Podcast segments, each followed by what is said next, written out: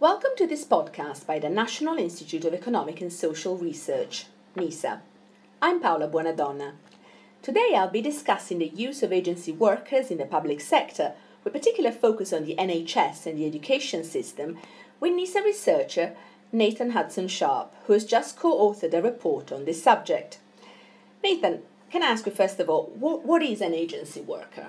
So, put simply, an agency worker is someone who is temporarily supplied to an employer via an agency. So, whereas traditionally we are hired by, have contracts with, and are paid directly by our employer, an agency worker has a contract with an organisation whose role is specifically to supply staff to an employer.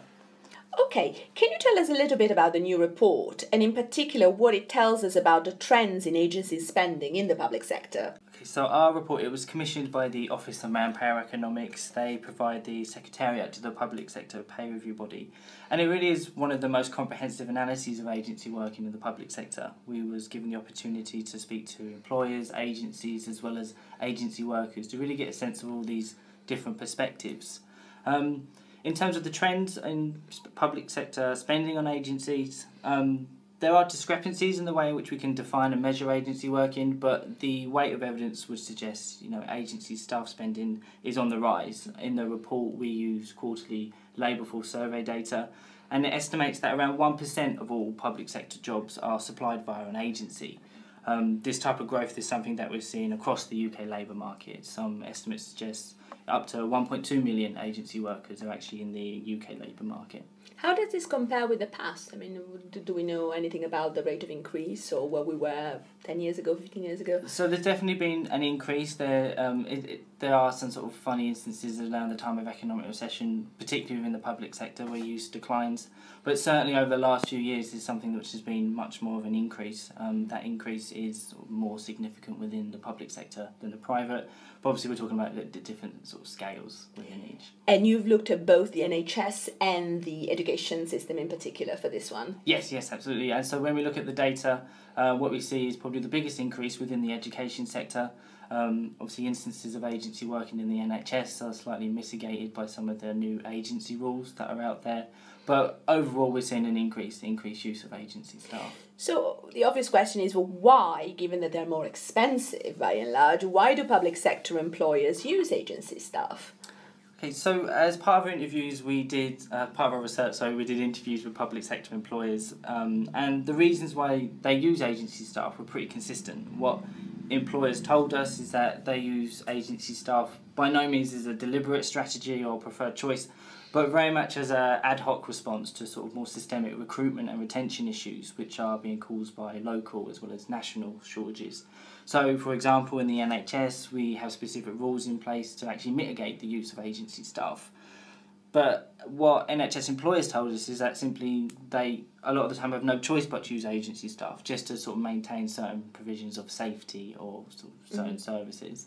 So, why do public sector employees choose to work via an agency? Uh, I think it's interesting because there seems to be quite a few misconceptions around the motivations of agency staff in the public sector. Um, agency staff tend to get a bit of a rough ride, being labelled as sort of greedy or leeching off, you know, a cash-strapped public sector. Because they tend to earn more, is that right? There's, yeah. there's yeah. certainly potential to get yeah. higher day rates, but I think what our research identified is that those higher rates of pay, if achievable at all, I mean, it's certainly not the, always the case within schools, but pay is certainly not a prime motivating factor for agency working. I think what's the most interesting finding of our research is that staffing crisis is really pushing NHS staff in particular into agency working. What agency staff described to us was a real deterioration of job quality, pushing them out of permanent sector employment. So these are lots of concerns around bureaucracy, target setting, uh, insufficient resourcing, and unmanageable workloads. All of which are pushing teachers as well as NHS staff to more contingent forms of working, of which agency working is most likely one of the best options available to them. So, in other words, in many, many cases, these are workers previously employed as staff uh, employees, both in the NHS or in schools, who actively chose to get themselves out of that permanent employment because they were just too stressed out and too unhappy. Yeah, absolutely. And I think this is definitely a testament to some of the focus groups that we did with agency staff. So many were uh, ex permanent employees who made the conscious decision to leave permanent employment within the public sector to achieve a better you know work life balance and to sort of really take control of their working lives within the public sector.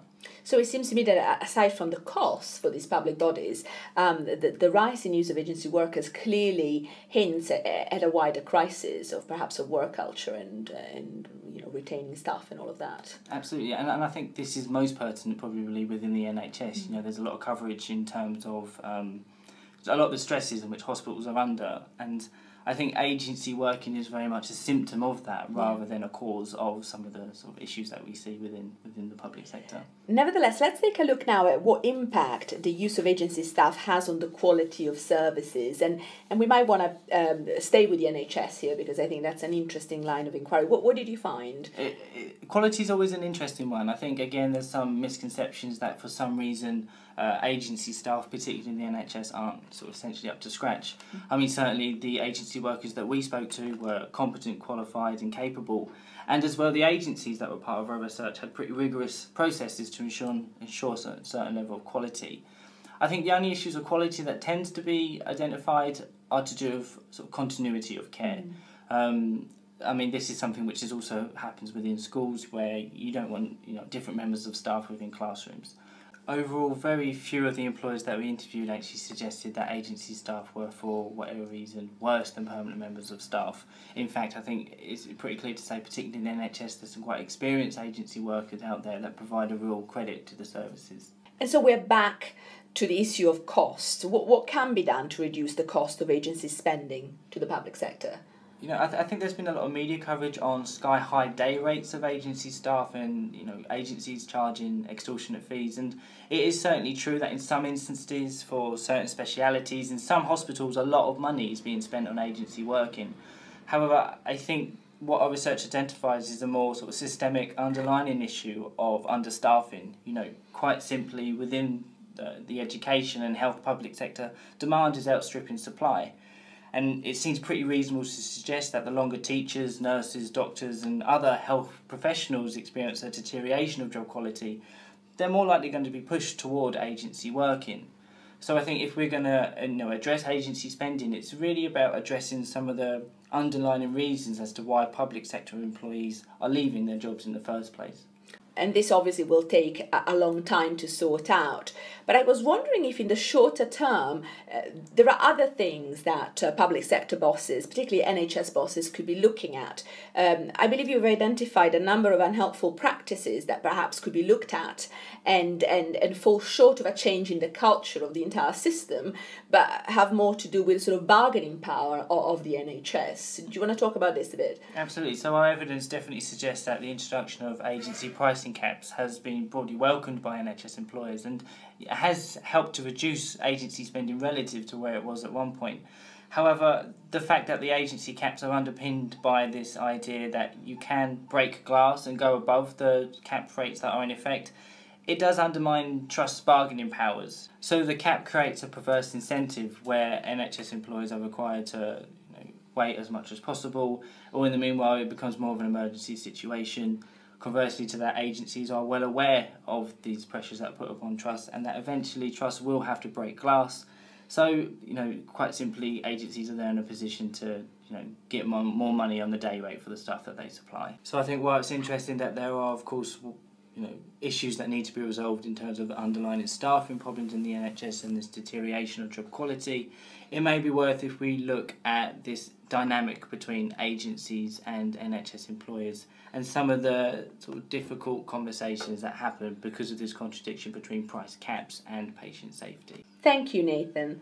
And we should remind our listeners that your report, The Use of Agency Workers in the Public Sector, is available on our website at www.niesr.ac.uk. I hope you've enjoyed this podcast. You can subscribe to NIESR Podcast on SoundCloud and iTunes. Stay tuned.